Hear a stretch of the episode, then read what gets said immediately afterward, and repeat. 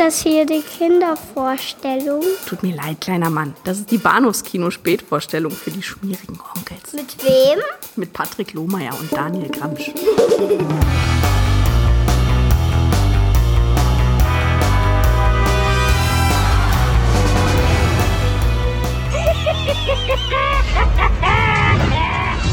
Beim letzten Mal war er auf Brautschau. Jetzt wollen sie ein Menschenkind. Doch dafür brauchen sie die geeignete Frau. Jennifer Tilly!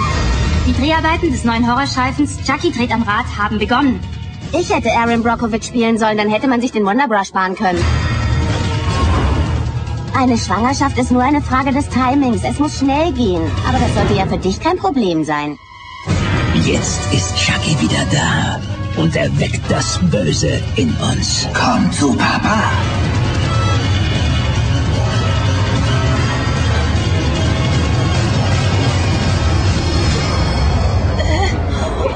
Boah, der deutsche Chucky Sohn Trailer klingt echt fürchterlich. Hallo und herzlich willkommen zu Bahnhofskino? Das ist der Name ja. unseres Podcasts, oder? ja, das letzte Mal, als ich äh, mich daran erinnerte, war es das noch so, das ja. Das wird nicht ja. besser. Das ist auch kein nee. Fake. Also, das ist jetzt nicht vorgetäuscht. Ich habe das, ich krieg's nicht mehr auf die Reihe. Irgendwas ist gerade, da ist der Wurm drin. Oder eine hässliche kleine Puppe. Wie auch immer. Oje, oje, oje. Mein Name ist Patrick und bei mir ist der Daniel. Hallo, Daniel. Halli, hallo. Nach 455 Episoden ist es soweit, ja? Es war, glaube ich, letztes Mal fast schon soweit. Ach so. Ja, ja, ja. Das hast du aber gut überspielen können. Ja, ich weiß nicht, ob wir es drin gelassen haben. Aber. Äh, boah. Okay, wo waren wir? Wir, wir reden über die Chucky-Filme, was ja, äh, eine schöne Abwechslung ist nach dem äh, letztmaligen äh, Fascho-Action-Doppel, was aber auch irgendwo Spaß gemacht hat. Ja. War ja auch irgendwie nur halb Fascho, so 50 Prozent.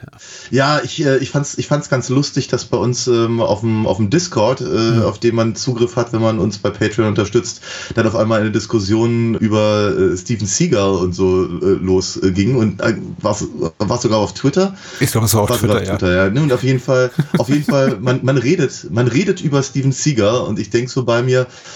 ach nö, ich meine jetzt mal ganz ehrlich, ja, also nach Chuck Norris brauche ich den bestimmt nicht in nächster Zeit. Ich bin nicht abergläubisch zum Glück, aber ich habe irgendwie das Gefühl, er, er, verfolgt mich jetzt, weil ich bin hm. wieder mal, ich habe wieder mal nach dem wunderbaren Steven Seagal äh, Standardwerk Seagology äh, gegriffen von Vern, was ich sehr liebe und im Schrank habe seit langer Zeit. Ein Buch, was übrigens, glaube ich, auch sein eigener Autor so ein bisschen bedauert, weil kurz nachdem er es veröffentlicht hat, äh, Steven Seagal politisch stark abgedriftet ist, aber äh.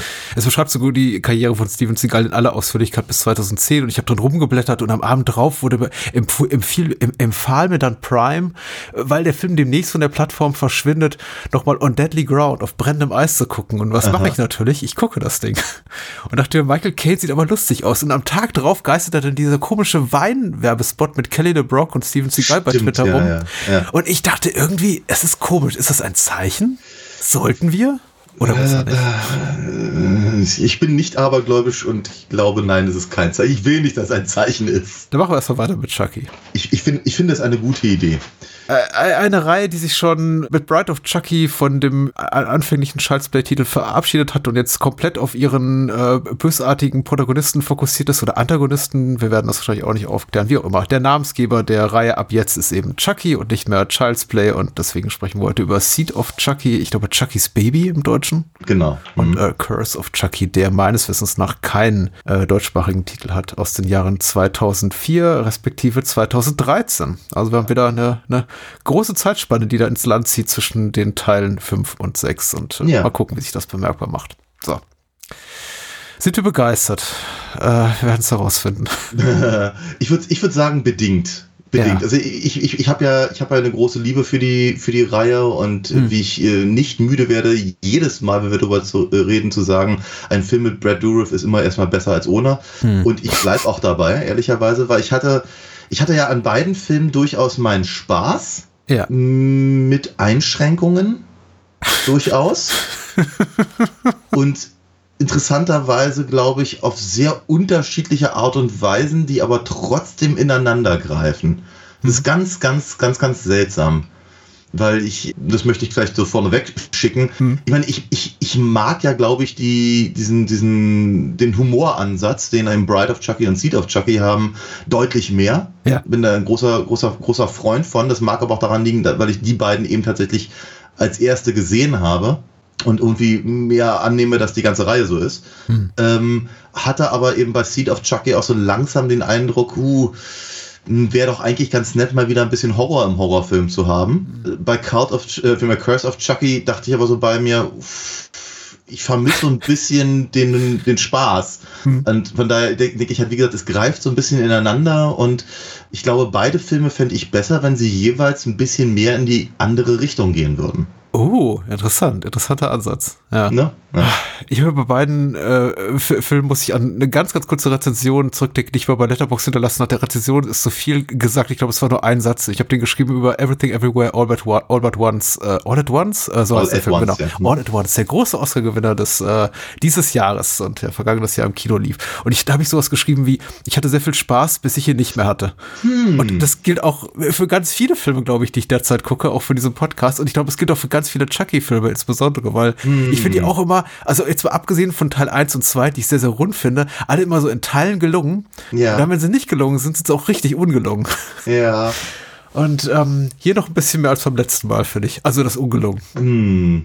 Ich glaube, so weit würde ich gar nicht gehen. Aber, äh, aber, aber die, äh, ich, ich verstehe deinen Ansatz durchaus und ähm, möchte ihm auch nicht widersprechen, grundsätzlich. Stimmt ja auch gar nicht. Ich glaube, bei Curse of Chucky dauerte noch ein bisschen, weil da musste ich das, glaube ich, andersrum drehen. Ich hatte lange keinen Spaß, bis ich ihn irgendwann hatte. Aha, aha, aha, ja, Schön ja, an Seed ja, of Chucky, mit dem wir heute anfangen, ist, es ist ein Kinofilm und man sieht ihm noch an, dass er ein Kinofilm ist. Das heißt, das Budget stimmt, die Production Values sind in Ordnung. Es gibt so ein paar dodgy CGI-Effekte, die ich ein bisschen hm. merkwürdig finde, insbesondere hier im, im, im Vorspann und ich finde die computeranimierte Spinne. Sperme Spermien sind komisch, ja. ja. Hm.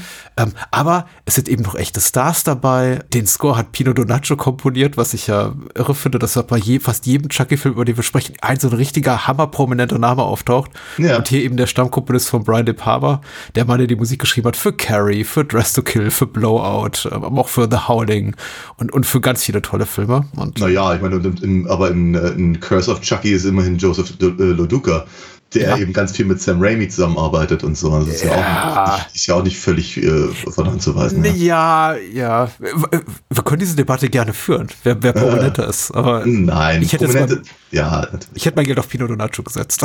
Äh, würde ich, würde ich jetzt auch gar ja, äh, aber ich, ich, ich gucke ich guck gerade nebenher, wenn ich hm. eben nicht für einen Podcast gucke, ähm, ähm, Ash vs. Evil Dead.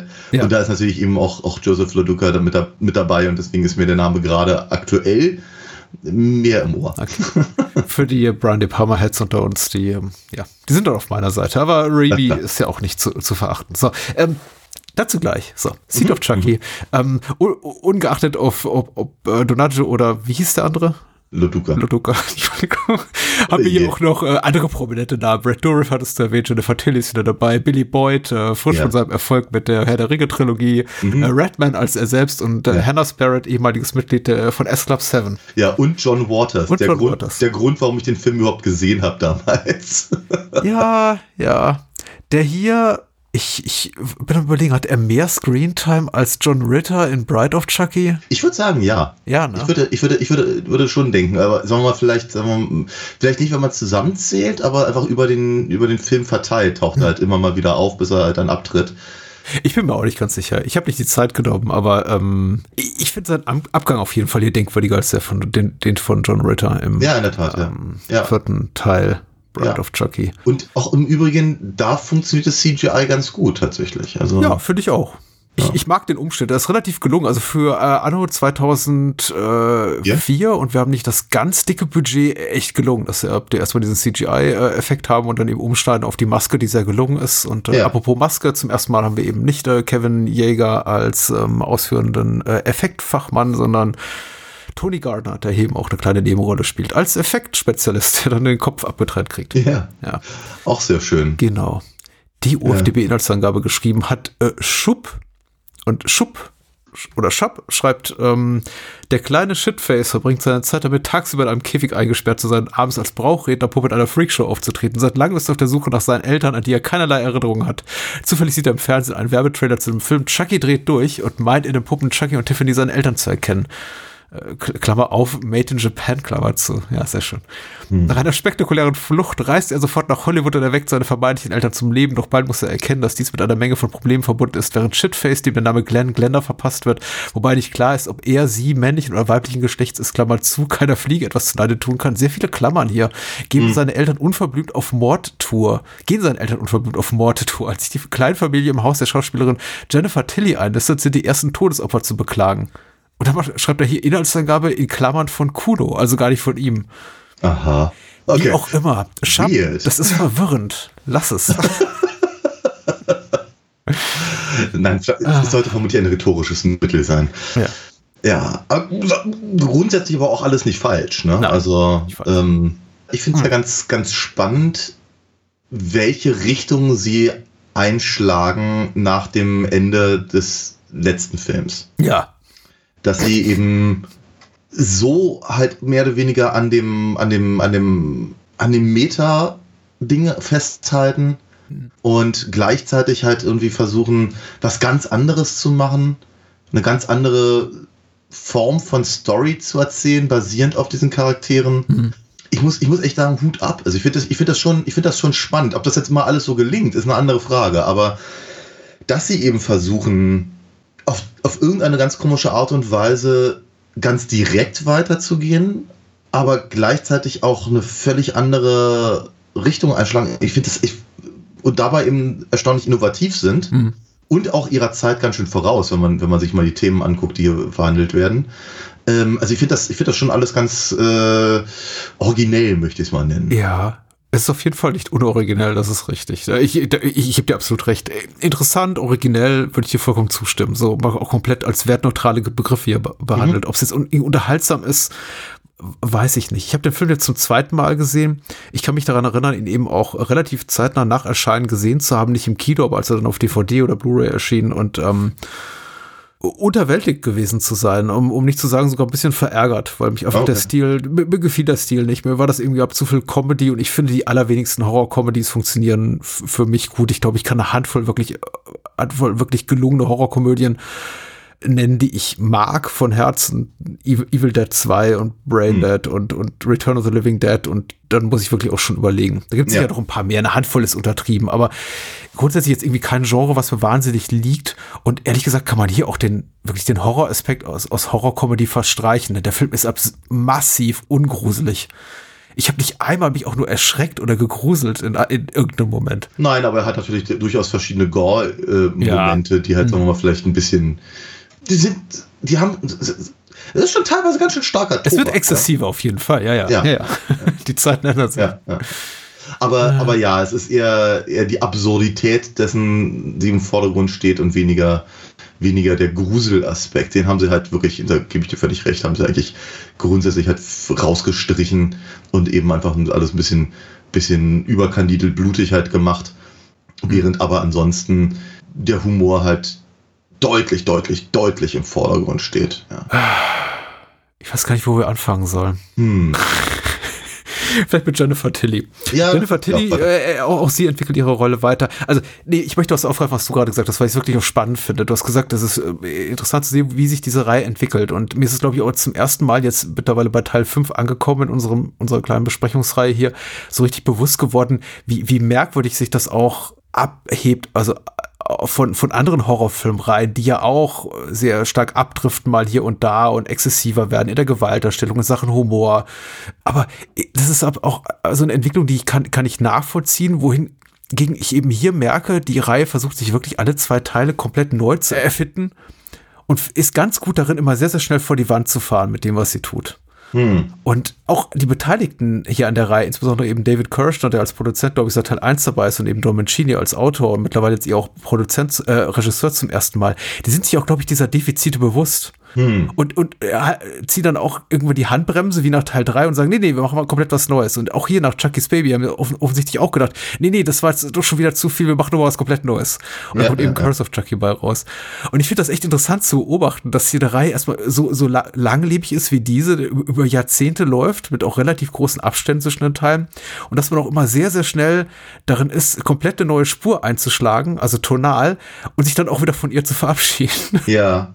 Ja, wobei, wobei ich halt schon finde, dass, dass Bride of Chucky und Seed of Chucky mit am besten zusammenpassen. Ja, ja. Sowohl, sowohl was die Story angeht, ich meine, klar, eins und zwei äh, bauen auch sehr aufeinander auf, Finde aber, ich doch auch, ja. aber, aber sind halt trotzdem auch sehr unterschiedlich, auch gerade was die Größe des Films angeht und, und äh, die äh, Massivität des Showdowns und diese ganzen Sachen.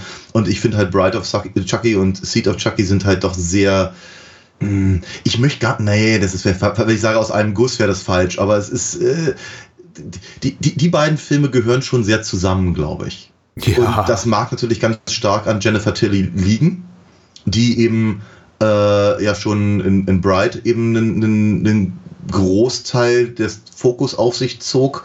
Äh, halt als, äh, als, äh, als Tiffany, dann später eben nochmal als Puppe. Mhm. Und hier ähm, ist sie eben als sie selbst drin. Das finde ich natürlich auch ganz spannend. Da haben wir wieder diese, diese, diese Meta-Ebene, diese, sie, sie, sie selber, selber als abgetakelte Schauspielerin. Interessant.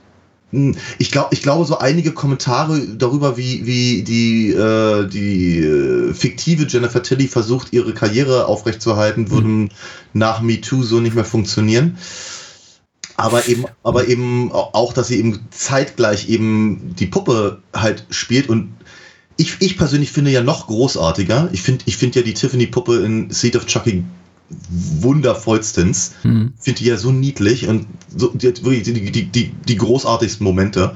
Also stiehlt Chucky die Show auf allen Ebenen. Aber gerade in der, der, der Moment, wenn eben Jennifer Tilly mit äh, hier der S-Club 7 Dame äh, telefoniert und Tiffany gleichzeitig und sie sich an, anfangen darüber lustig zu machen, dass die, dass, äh, dass, dass, dass die Stimmen halt ähnlich klingen und so. Mir, ja, das ist, ich, ich glaube, das ist, die, das ist eine der wenigen Richtungen, die dieser Film noch gehen kann zu dem Zeitpunkt. Und ich finde das ganz, ganz toll. Hat mir, hat, so, so, eine, so eine Sachen haben mir echt Spaß gemacht. Ähm, ich glaube, ja, ich glaube, an dieser ganzen Dynamik hatte ich halt viel Freude, ja.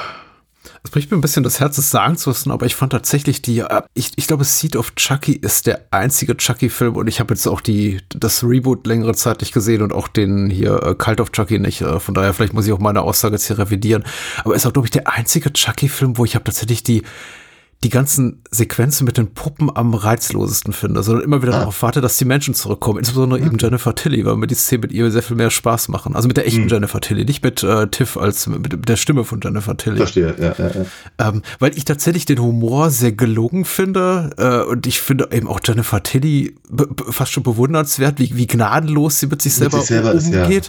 Ja, ja. Äh, weil, weil, also sagen wir mal so, nicht, nicht in jedem Fall, einiges ist dann doch eben auch Koketterie, vor allem wenn man eben weiß, Jennifer Tilly hat eine sehr äh, gut laufende Karriere, die ist erfolgreiche Pokerspielerin, die ist äh, Ja. schwer reich, also ist ja irgendwie auch die Witwe von äh, Sam Simon, einem der Simpsons Creators und schwimmt in Geld, sagen wir mal. Also ihr geht sehr, sehr gut, sagen wir mal. Und sie hat Ja, mehrere sehr, sehr lukrative Standbeine in ihrem Leben. Sie kann sich das leisten. Dennoch gibt es so drei, vier Momente, wo ich dachte, oh wow, das ist jetzt wirklich so eine Nummer, ein Ticken härter, als ich es erwartet hatte. Zum Beispiel, wenn ab irgendwie sie über den Boden da geschliffen wird und ich glaube. Tiffany kommentiert, wie fett sie ist. Und ich dachte, ja. ja, Ich, ich, mochte, ich mochte auch die Bound-Kommentare tatsächlich ganz ja, gerne. ja.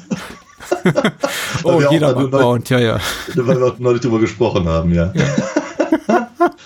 ist, schon, ist schon hart, ja. Ich muss da auch ganz ehrlich sagen, also aber deswegen habe ich auch gesagt, dass, dass Tiffany halt Chucky die, die, die Show so stiehlt, ähm, weil Chucky selber ist. Er ist, er ist, ich finde ihn ja lustig tatsächlich hier in dem Film. Und ich mag, was Brad Dourif tut, aber er ist eben überhaupt nicht mehr gruselig. Ganz im Gegenteil. Er ist eigentlich. Es, es ist, er ist so ein bisschen Stichwortgeber für, für, für die, die irgendwie bessere One-Liner haben und, und äh, äh, sagen wir mal, die, die Themen, die, da, die hier verhandelt werden, halt vorantreiben. Und we- we- weder, we- weder Chucky noch sein, sein Mordinstinkt sind es im Gegensatz zu eben der Identitätsfindung von, von Glenn oder Glenda und äh, oder eben äh, Tiffany's äh, Obsession mit Jennifer Tilly und all diese ganzen Sachen, die sind halt deutlich mehr im Vordergrund als eben ja letztendlich der Grund, warum wir hier sind, nämlich Chucky.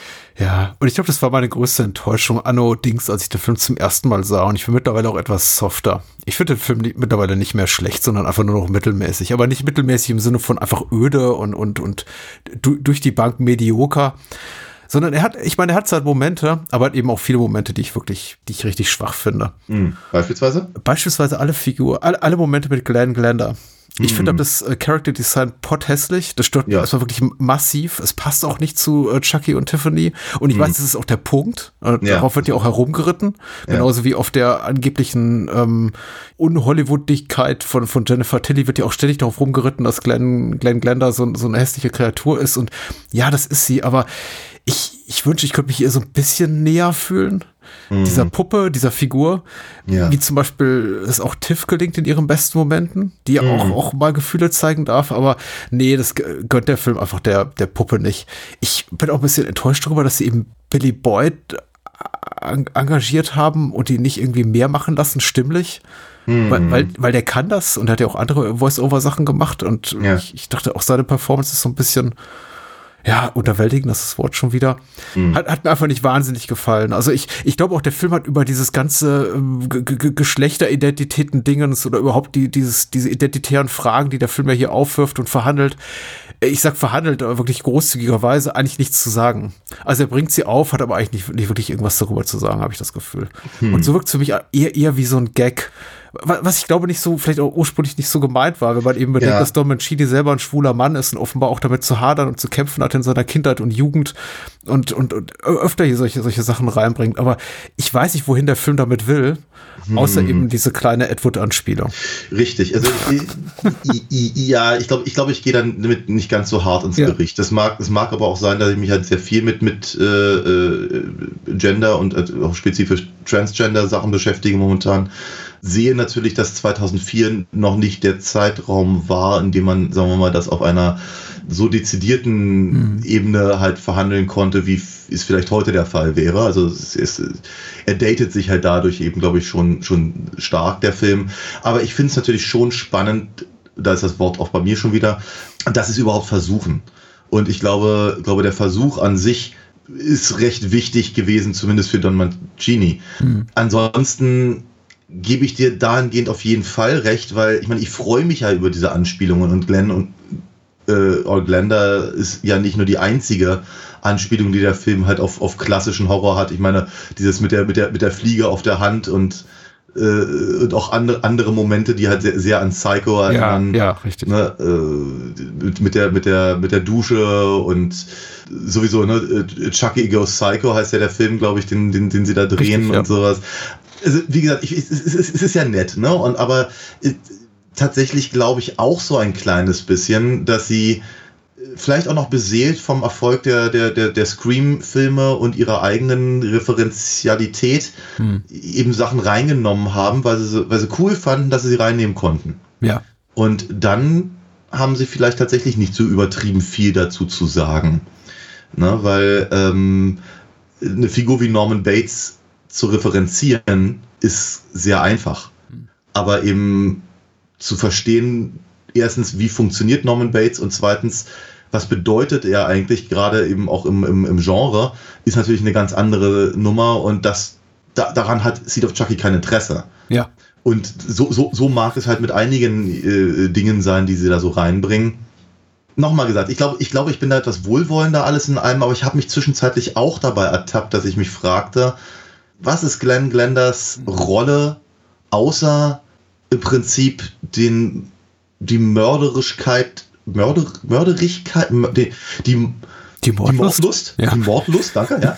Die Mordlust von Chucky und Tiffany irgendwie in Schach zu halten. Mhm. Weil das scheint irgendwie seine einzige, der einzige Grund zu sein, warum er da ist. Ne? Weil sie eben jetzt sich die knuffige Frage stellen, was ist denn eigentlich, wenn diese zwei Mörderpuppen auf einmal eben tatsächlich ein Baby haben? Und deswegen sage ich halt auch, sagte ich ja vorhin auch, ist schon interessant, dass sie es nicht einfach, dass sie, dass sie den, den, den Schlussakkord des Films davor nicht einfach verpuffen lassen, sondern eben tatsächlich zum, zum, zur, zur Prämisse des, des nächsten Films halt machen. Hm. Aber ja, sie, sie gehen, nochmal, ich bin da voll bei dir, sie gehen halt nicht darüber hinaus. Als nur das. Ja. Es ist aber doch klassisch eine schlechte Idee, das sieht man auch an vielen US-amerikanischen Sitcoms, äh, den äh, Figuren ein Baby zu geben, wenn man das Gefühl Ja. hat, okay, jetzt ist so quasi die, die, die kreative Sackgasse erreicht, jetzt lassen wir mal die Bundys noch ein Baby haben oder so. Ja. Und ich habe das Gefühl, hier sind wir eben auch. Ich habe das Gefühl, es, es bremst eben wirklich das au- aus, was ich gerne sehen würde. Erstmal den Horroraspekt komplett, ähm, wirft ein paar interessante Fragen, br- bringt ins Spiel auch ein paar humoristische Aspekte, die ich eben nicht besonders lustig finde, aber das ist am Ende des Tages Geschmackssache und das möchte ich dem Film nicht mal zum Vorwurf äh, machen. Aber ich finde eben vor allem ist Glenn Glenda oder, oder, oder Shitface, wie er zu Beginn genannt wird, eben so richtiger Stimmungskiller, bis er dann eben selber so seine Wandlung zum Psychopathen vollzieht und seine Identität eben findet, was äh, wunderbar für ihn ist, das, oder für sie ist, das freut mich dann auch. Äh, Habe ich das Gefühl, er bremst eben den ganzen Spaß aus, den wir hätten haben können mit diesem Film. Ja. Weil ähm, äh, Tiff und Chucky viel zu sehr mit ihm oder ihr, äh, sorry, ihm, ihr, they, them be beschäftigt sind, ja.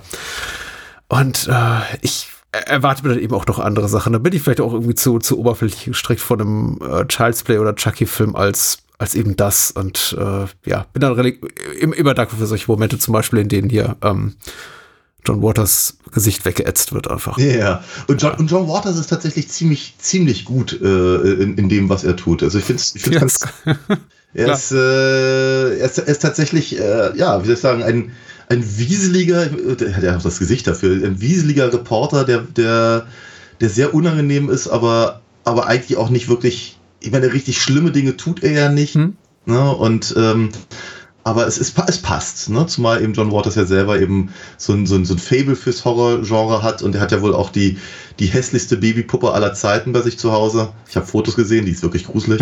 Also von daher, es passt alles sehr schön. Es ist, es ist, es ist immer cool, ihn dabei zu haben. Ich freue mich auch, dass er sich nicht selber gespielt hat, ehrlich gesagt, weil das wäre dann auch so ein Ticken zu viel gewesen. Also wenn Ja. ich, ich, ich sehe hier Jennifer Tilly, die Jennifer Tilly spielt und Julia Roberts referenziert und über Erin Brockovich redet, dass sie dafür keinen Push-Up-BH gebraucht hätte. Und ich sehe eben Tony Gardner, der sich selber spielt, einen Effektspezialisten und ein Cameo von einer Fake Britney Spears mit einem Fake Britney Spears Song dazu unterlegt. Und ich, äh, es wäre auch einfach ein bisschen zu viel gewesen, wenn jetzt noch Ja. irgendwie der Film die, die, diese, die, diesen weiteren Weg gegangen wäre, diesen weiteren Schritt gegangen wäre, hätte gesagt, und hier ist Kultregisseur John Waters in einer Nebenrolle und der taucht zufällig am Set auf und wird umgebracht. Ich bin, ich war regelrecht dankbar dafür, dass er einfach diesen äh, Fotografen spielt, so richtig Ja, es, wäre, es, es, wäre, es, wäre, es wäre so ein sehr, sehr, sehr New Nightmare. Ja, ja, gewesen, klar. ne? Also er ist ja nicht meilenweit weg jetzt in seiner Darstellung von seiner Star-Persona, liegt aber eben auch daran, dass er eben auch kein ausgebildeter Schauspieler ist und ich glaube einfach nur sehr, sehr begrenztes Repertoire hat, also Ja. schauspielerisches äh, Umfang. Ja, ja, er spielt sich selber, ja. Er spielt sich selber.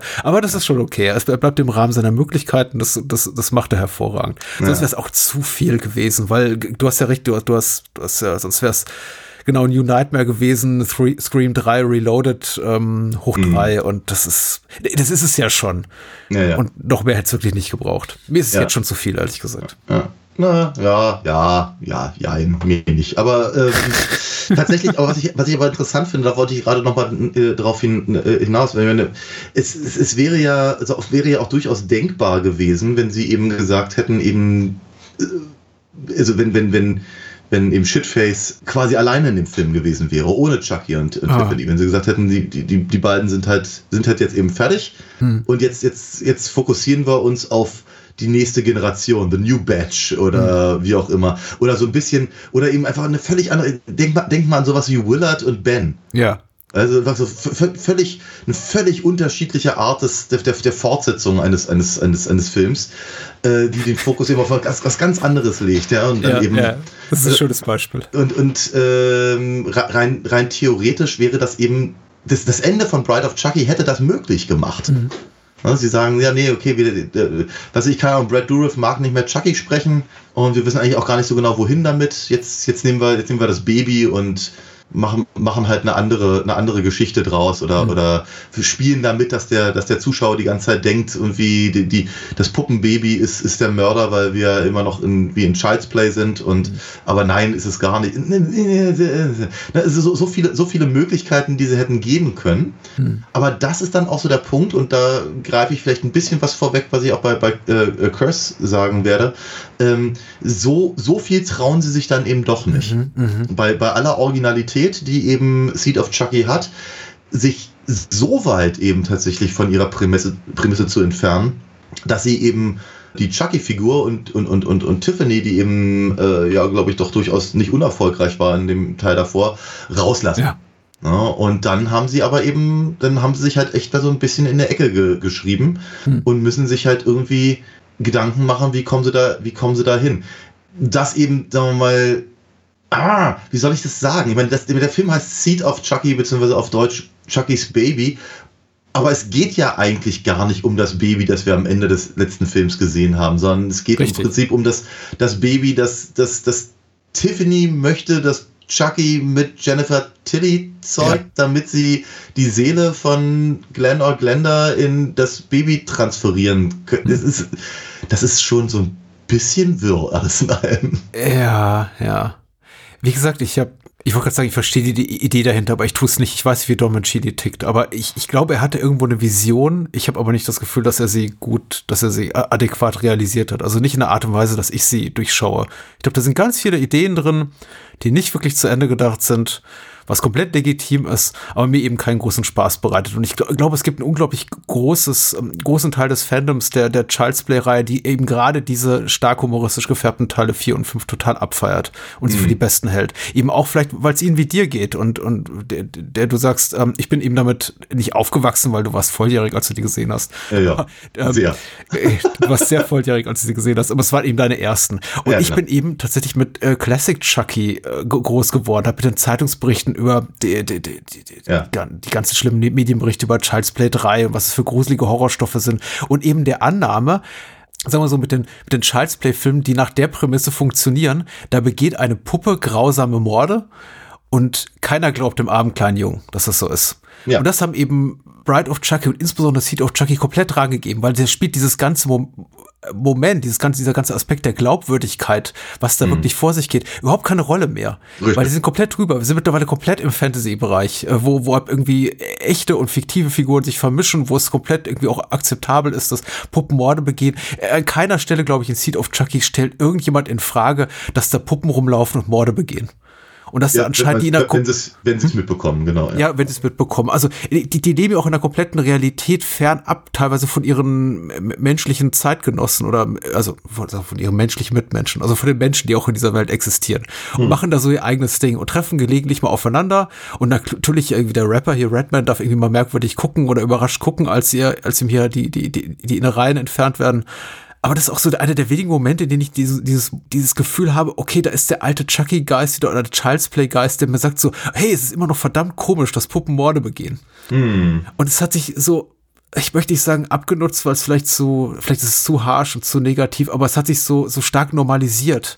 Es ist, ist nichts so Besonderes daran. So ein bisschen auch der Abnutzungseffekt, den eben Freddy Krüger hatte ab Teil Natürlich. 4 aufwärts. Ja, klar. Natürlich. Wo es dann nur noch um, um, um Possen und, Ja, genau. und Sprüche reißen Genau, geht. es Ja, welcher Spruch fällt als nächstes, wie, wie grausam ist der nächste Mord und wie fantastisch kann, kann das Genau. sein und dieses Ganze so, ja, wir glauben den Teenager nicht, spielt eigentlich im Grunde keine, keine nennenswerte Rolle mehr. Wobei ich da, ich bin dann, ich bin dann nur halb traurig drüber, aber ich sehe deinen Punkt. Hm. Durchaus, und ich würde ihm auch nicht widersprechen wollen. Aber ähm, das hatte ich ja damals schon, also für mich neulich äh, schon gesagt zu äh, Teil 3, ja, okay. dass, dass, dass eben niemand glaubt, wird irgendwann eben, äh, hat sich eben auch abgenutzt oder, oder, dir oder, recht, ja, ja. Äh, oder, oder erzürnt mich, möchte ich es mal sagen. Das ist, äh, das, das kannst du halt auch nur ein oder zweimal machen, ansonsten ist es halt auch vorhersehbar. Hm. Und eben das, ich glaube, das kann man Seed of Chucky nun wirklich nicht vorwerfen, dass er vorhersehbar wäre. Nein. Er ist zu albern, er ist zu albern für meinen. Geschmack. Er, er entfernt Ja. sich zu weit von der ursprünglichen Prämisse und ich gebe dir ja total recht. Also spätestens bei äh, Teil 3, Chucky auf der Militärakademie und keiner glaubt dem Erwachsenen, mittlerweile Erwachsenen oder zum Jugendlichen gereiften Andy war war es dann irgendwie auch, eben auch vorbei und ich verstehe, dass dann eben auch Mancini, Kirschner und Co. gesagt haben, okay, Cut, wir machen was anderes daraus. Ja. Aber dass er eben so schnell von Bride of Chucky, der, der, der drüber war, aber zumindest keine Witze gemacht hat über Jennifer Tilly, Julia Roberts, Britney Spears und, und erfolglose äh, oder semi erfolgreiche Rapper, die sich als Regisseur in Hollywood ver versuchen. Also das, das geht mir dann irgendwie dann doch zu schnell. Vielleicht hätte es noch so ein, ein Zwischenteil gebraucht dazwischen. das ist mir dann doch irgendwie zu absurd. Und am Ende irgendwie 20 Minuten vor Schluss stehen wir eben mit Szenen da, in denen eine Puppe ejakuliert in Plastikbecher. Und ich denke mir, äh, zu Fangoria.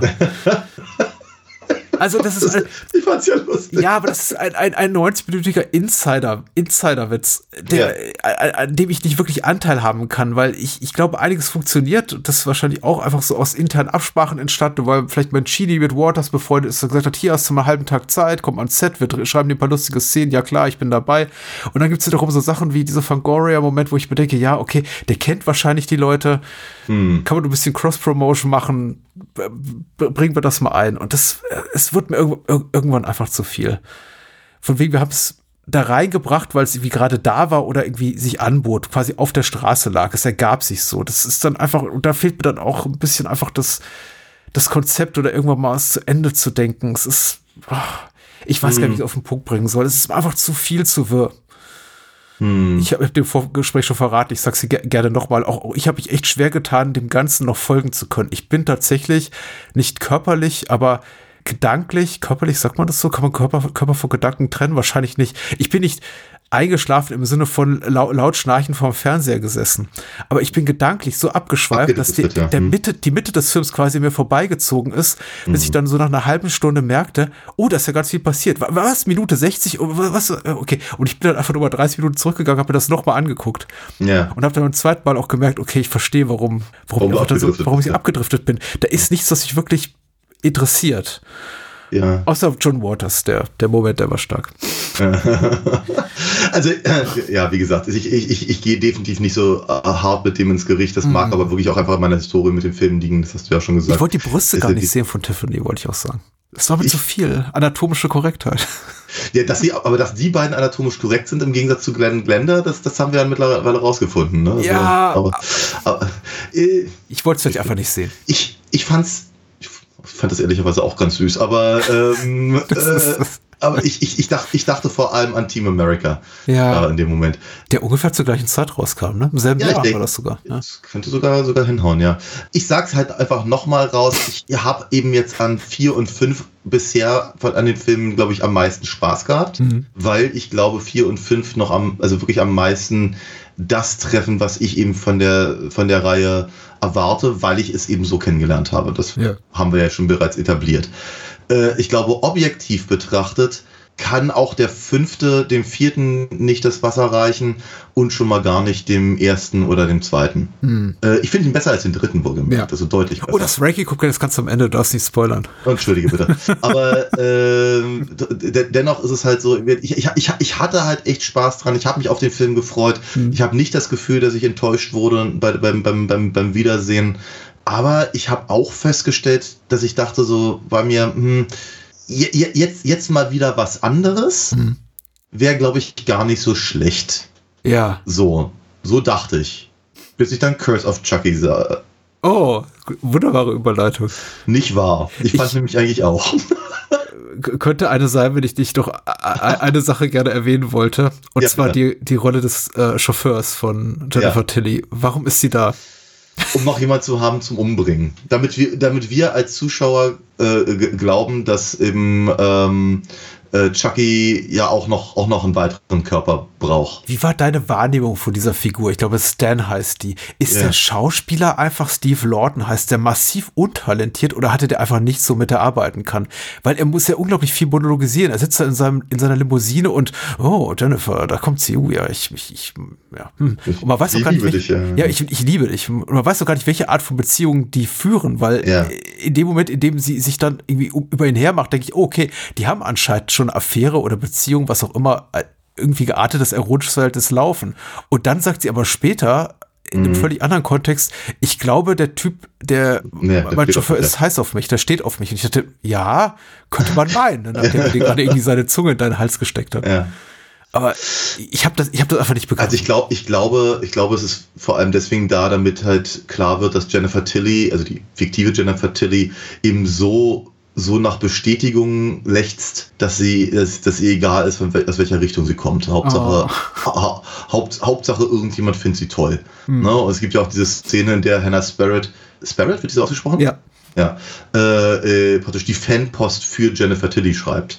Weil ähm, offenkundig sie selber keine, keine bekommt und so.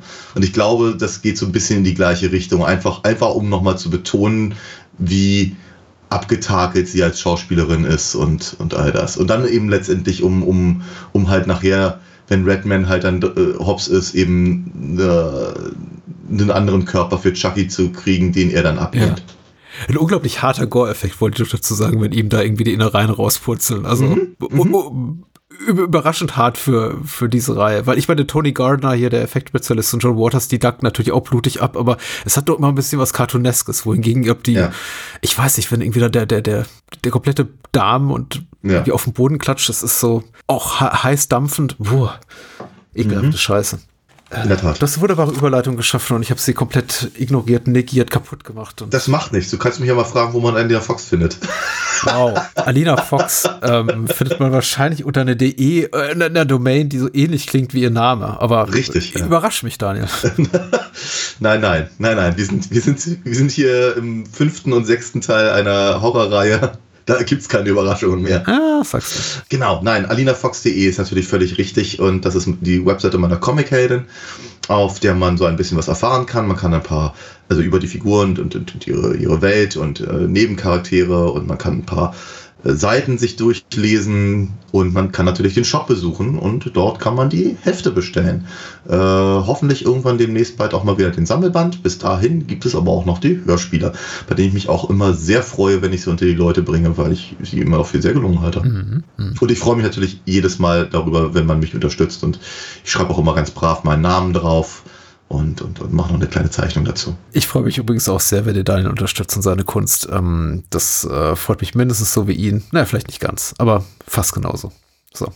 Und des Weiteren freuen wir uns natürlich beide, wenn ihr das Bahnhofskino unterstützt und eben alles, was am Bahnhofskino äh, dranhängt. Äh, unter patreon.com slash Bahnhofskino für sehr kleines Geld könnt ihr jede Bahnhofskino-Folge eine Woche vorab hören. Ihr könnt auf unseren Discord-Server zugreifen und für zwei Euro mehr im Monat auch noch unser ganzes Archiv hören der ersten vier Jahre und jede Woche eine Bonus, äh, jeden Monat einmal, ne, wollen wir nicht übertreiben, jeden Monat eine Bonusfolge, eine exklusive Bonusfolge. Ähm, so auch nächste Woche, aber die teasern wir erst gleich an.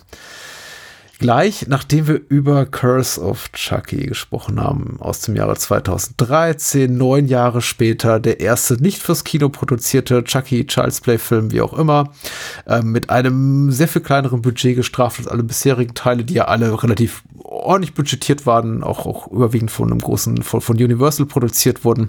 Und jetzt sind wir eben, ja, in der ähm, Home Video Division von äh, Universal gelandet. Als ich, als ich Universal 1440 ja. las, dachte ich so bei mir, mir spannt Übles. Genau, das Budget wurde gedrittelt und äh, die Sets eben auch. Das heißt, wir haben einen Film, der eigentlich nur in einer einzigen Location spielt, in einem, ja, ich, ich fand es lustig zu lesen, ehrlich gesagt, so in der Vorbereitung, der Film wurde ähm, komplett in Kanada gedreht, nachdem, nachdem der Vorgänger äh, zum überwiegenden Teil Rumänien gedreht wurde, der aber wertiger aussieht als das, was angeblich ja in Kanada gedreht wurde, was eigentlich ja. auch keine Rolle spielt, ob es in Kanada ist oder irgendwo anders, weil wir verlassen dieses Haus ja gar nicht. Naja, einmal oder ja. zweimal ganz kurz, wenn, wenn der, wenn der Polizist halt durch die Gegend fährt. Der Pfarrer tot Richtig, äh, seinen Kopf verliert, genau. Und spät, später nochmal in der, äh, im Gericht, ja, aber, mhm. ja. Richtig, ja. Also in Kanada gedreht, genau. Mhm. Na gut. 95 Prozent in einem Haus angesiedelt, in dem wir eben auf äh, Chucky und die komplette bucklige Verwandtschaft äh, treffen von äh, Fiona Dourif, die hier Nika Pierce spielt, ähm, Tochter von Brad Dourif im wahren Leben.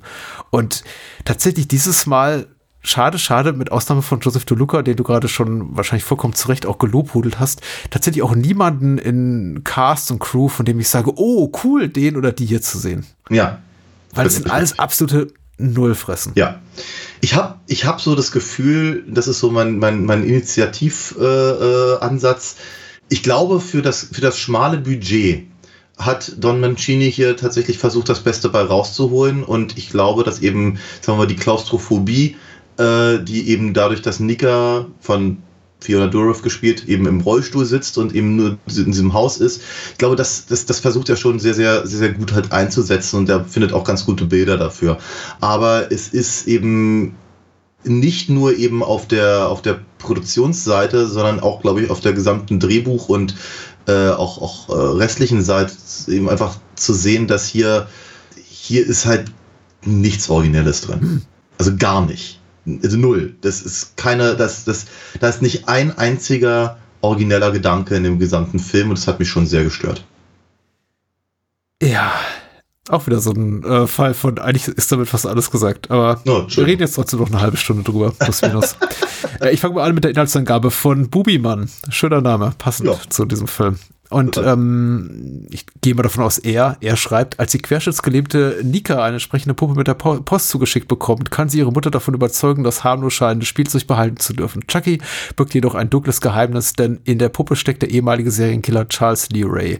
Der war einst in ihre Mutter Sarah verliebt und deshalb musste sie sterben. Bisher deutete alles, deutete alles auf einen Selbstmord hin, doch Sarah soll nur der Auftakt eines blutigen Rachefeldzugs gegen Nikas Familie werden.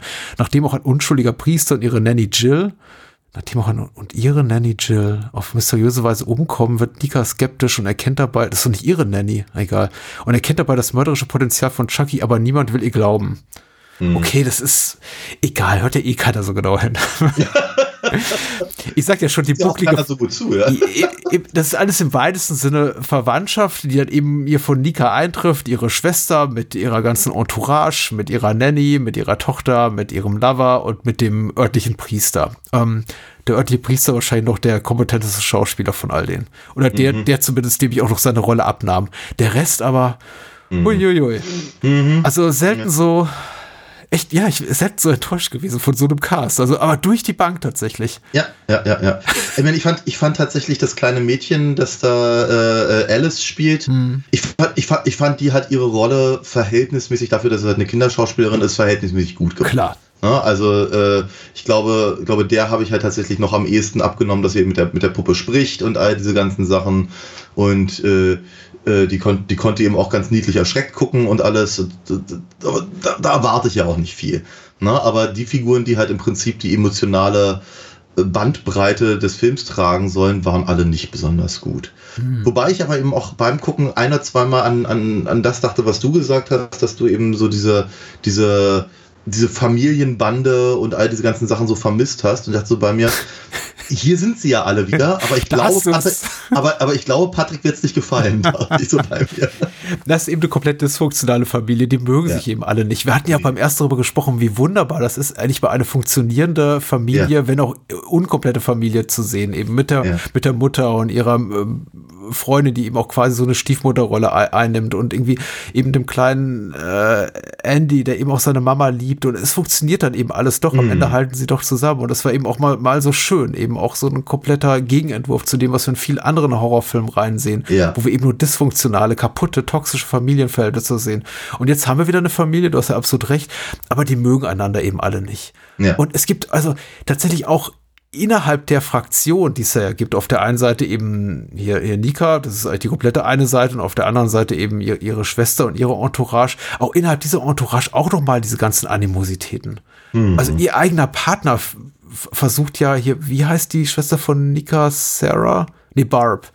Äh, Ba- Barb zu hintergehen und spioniert ihr hinterher und versteckt in Chucky eine Überwachungskamera und Ja, während, während, während Barb bzw. Barbie ihn hintergeht mit Jill, der Nanny und so. Ja, was auch. Oh.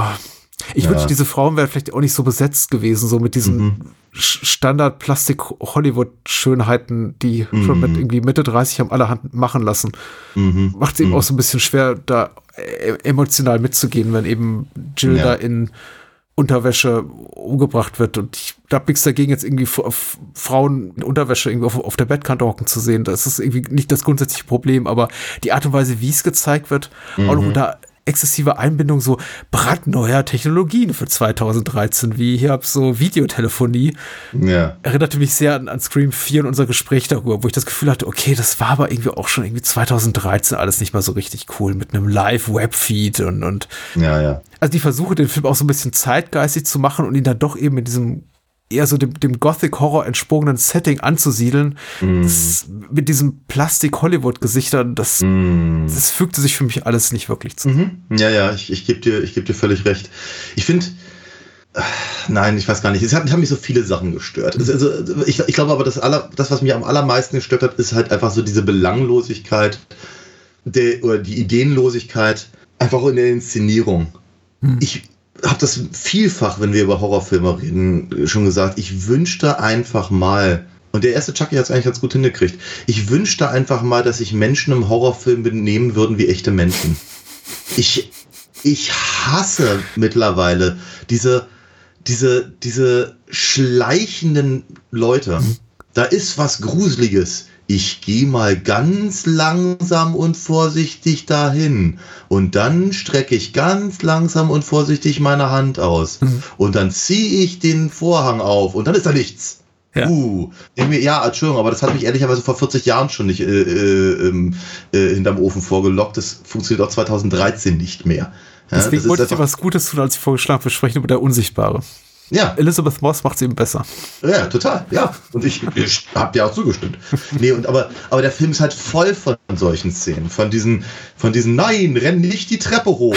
Oder, äh, boah, und vor allem, ey, 2013, äh, das ist, das ist, das ist knapp unter 20 Jahre nach dem ersten Scream-Film, wo das eben alles gesagt wurde. Und ich sag immer wieder, wenn du einen Film hast, der ein Genre so, so gründlich demontiert, dann sollte man bestenfalls das vermeiden, diese ganzen Sachen nochmal zu machen oder aber zumindest zu kommentieren. Ne, das ist wie, wie was wir gesagt hatten, äh, nach, nach, nach der Dewey Cox Story, sowas wie, wie Bohemian Rhapsody zu machen, ist vermutlich ein echter Fehler. So. Und, ähm, so. Und, und, aber der Film ist halt voll davon. Ich denke so bei mir, das könnt ihr doch besser. Das, das kann Don Mancini besser. Das kann die Reihe besser. Und dazu brauchst du auch nicht mehr Geld, sondern du brauchst einfach nur eine bessere Idee und eine, eine Herangehensweise. Und äh, aber das ist alles hier überhaupt nicht gewollt. Es ist halt alles, es ist, sie sind, sie, sie gehen immer den Weg des, des geringsten Widerstandes. Ja. Das ist, sobald, sobald dieser dusselige Pfarrer da auftaucht, werden meine äh, Abwehrsignale getriggert und dann macht der Film auch genau das, was ich erwarte.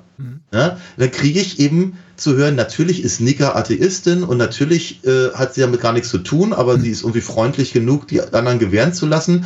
Aber dann kriegt sie halt die ganze Zeit irgendwelche äh, Abendmahlsgebete irgendwie um die Ohren gehauen und, und irgendwelche salbungsvollen Texte, die interessanterweise alle rausfallen, sobald der Pfarrer weg ist. Ja, aber und, und das geht die ganze Zeit so weiter. Und dann tut, dann, dann, dann, dann, dann denkt der Film eben, er würde irgendwas sehr, sehr Schlaues machen, indem er eben sagt, nein, nein, der, der, der Vater hat gar kein, keine Affäre mit der Nanny. Nein, die Mutter hat eine und ich denke mir, na, Gott sei es getrommelt. Ja. Damit habe ich ja jetzt gar nicht gerechnet, aber es ist mir scheißegal. Ja. Und äh, das, das, das, das, das macht, sowas macht mich sauer, tatsächlich. Also der Film, der Film hat tatsächlich so die erste Dreiviertelstunde hat mich größtenteils verärgert. Also Ja. Entweder gelangweilt oder wirklich einfach regelrecht verärgert. Gerade nachdem eben die letzten beiden Filme äh, eben, sagen wir mal, ja, sie, sie, sie waren vermutlich drüber. Und ich glaube grundsätzlich, und das versuchte ich ja vorhin zu sagen, ich glaube, es ist grundsätzlich eine gute Idee zu, gewesen, äh, zu sagen, so jetzt gehen wir mal wieder zurück zu dem Horroraspekt und lassen den Humor so ein bisschen auf der Strecke. Ähm, ein bisschen mehr Humor wäre mir schon ganz lieb gewesen. Ähm, aber eben die Art und Weise, wie sie es machen, ist wirklich ärgerlich. Bis, echt, und ich habe auf die Uhr geguckt, 45 Minuten Ja. in dem Film, endlich Chucky mit der Stimme von Brad Dourif reden darf. Oder dauert es aber nochmal 10 bis 15 Minuten, bis er seinen Ja. wir- wirklich hands-on ersten Mord begehen darf. Ja. Es dauert elendig lange. Ich möchte auch nicht ähm, un ungerecht sein, zu, zu, zu viel rummotzen, weil ich denke, der Film macht gerade so in der letzten halben Stunde auch vieles richtig und ist auch dann das, wofür ich gekommen bin, nämlich irgendwie eine schöne Mhm. Gore- und Kill-Party. Ja. Ähm, bis dann dauert es aber einfach viel zu lange. Und die Zeit wird gefüllt mit uninteressanten Figuren und ihrem mit, Miteinander. Teilweise so, dass ich mich, das war schon so cringe, wie die, wie die Kinder heutzutage, wie die Kids heutzutage sagen. Also es gibt tatsächlich äh, Szenen, in denen ich mir dachte, die muss, also Mancini muss aber echt hart daran arbeiten, irgendwie diese 90 Minuten zu füllen. Diese ganze Szene mit dem ersten Abendessen, was du auch Ja, gerade so oh, nebenbei das erwähnt dauert hast. Das dauert. Diese Kamerafahrt auf die Suppe, an deren Ende Ja. ich dachte, kommt jetzt so irgendwas? Ach nein, es ist einfach eine verdammt lange Kamerafahrt auf den Suppenteller. Ja. Und dann eben auch dieser, dieser falsche Jumpscare, in dem eben der Partner von Barb, Ian, Nika greift, oder nee, nach, nach der Tochter, genau, nach Hm. Alice und sagt so, nein, fass die Suppe nicht an. Erst wird gebetet. Und dann dachte ich, oh, wirklich, auf dem Niveau bewegen wir uns jetzt. Ich meine, das ist Hm. Ja, jetzt nicht ja. Teil, es ist nicht das Jahr 1981 oder 1979 und wir versuchen gerade ein neues Subgenre des Horrorfilms zu etablieren, nämlich den Genau. Slasher-Film. Huhu. Genau, wir haben knapp 20 Jahre, Jahre nach Scream, wir haben Teil 6 eine, eines etablierten Horror-Franchise. Ihr müsst sowas nicht mehr machen. Dann lieber Nee. 10 Minuten weniger Laufzeit und verzicht auf all diese blöden Momente. Das dauert elendig lange.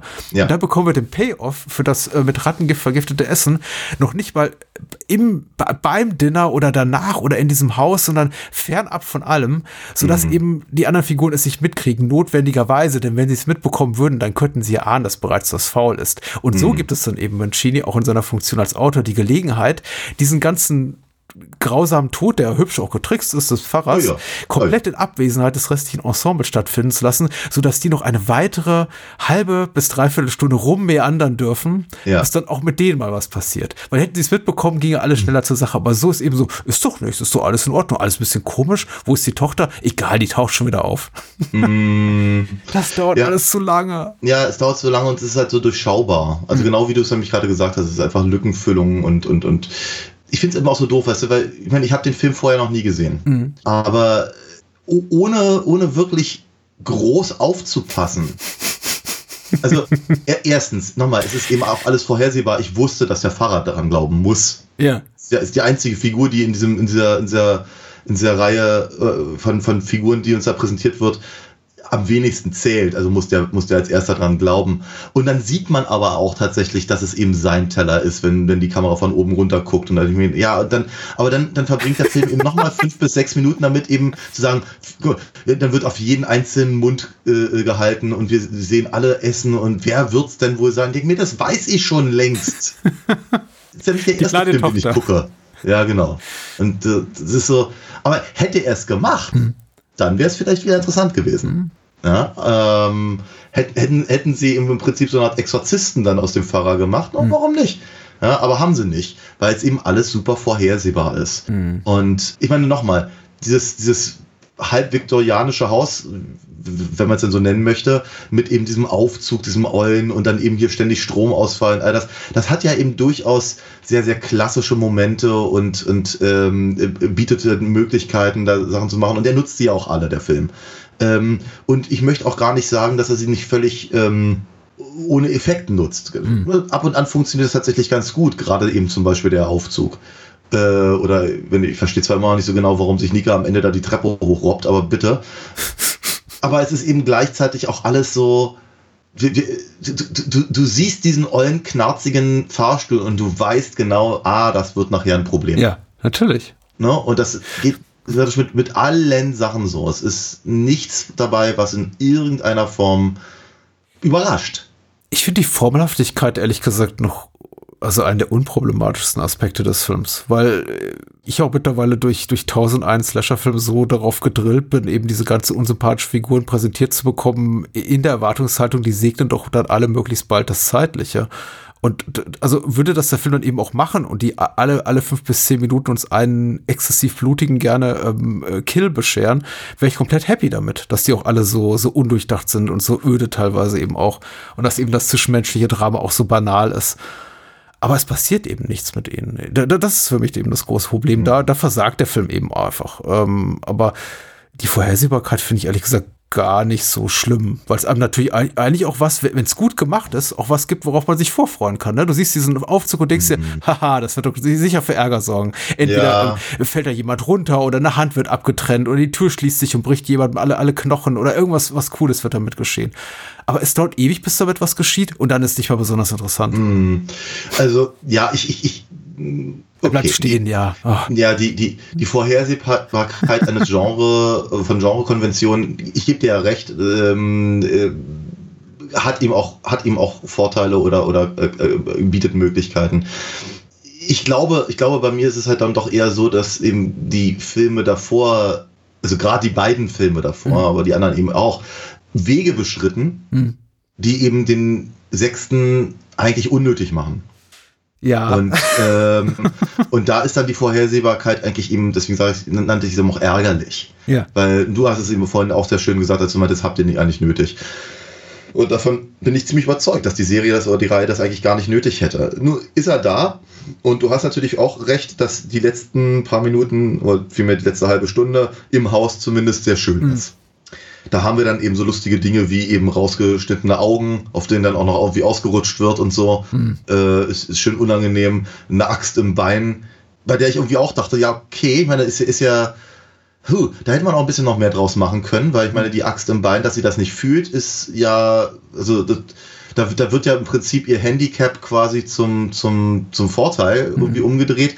Aber ich meine, sie verliert halt verdammt viel Blut und sie hat immer noch eine Axt im Bein. Also das ist äh, hätte vielleicht auch hätte man vielleicht noch ein kleines bisschen mehr prominenter vielleicht sogar einfach in Szene setzen können. Ja. Dass sie einfach was sie eben blasser wird oder, oder, oder einfach mehr Probleme hat, äh, eben tatsächlich Chucky loszuwerden und so. Und die Idee auch mit dem, mit dem Auto und dem, ähm, ja den Abgasen, auch nicht völlig verkehrt. Also der hat dann so, so, also so hinten raus kommen dann eben auf einmal ein paar Ideen.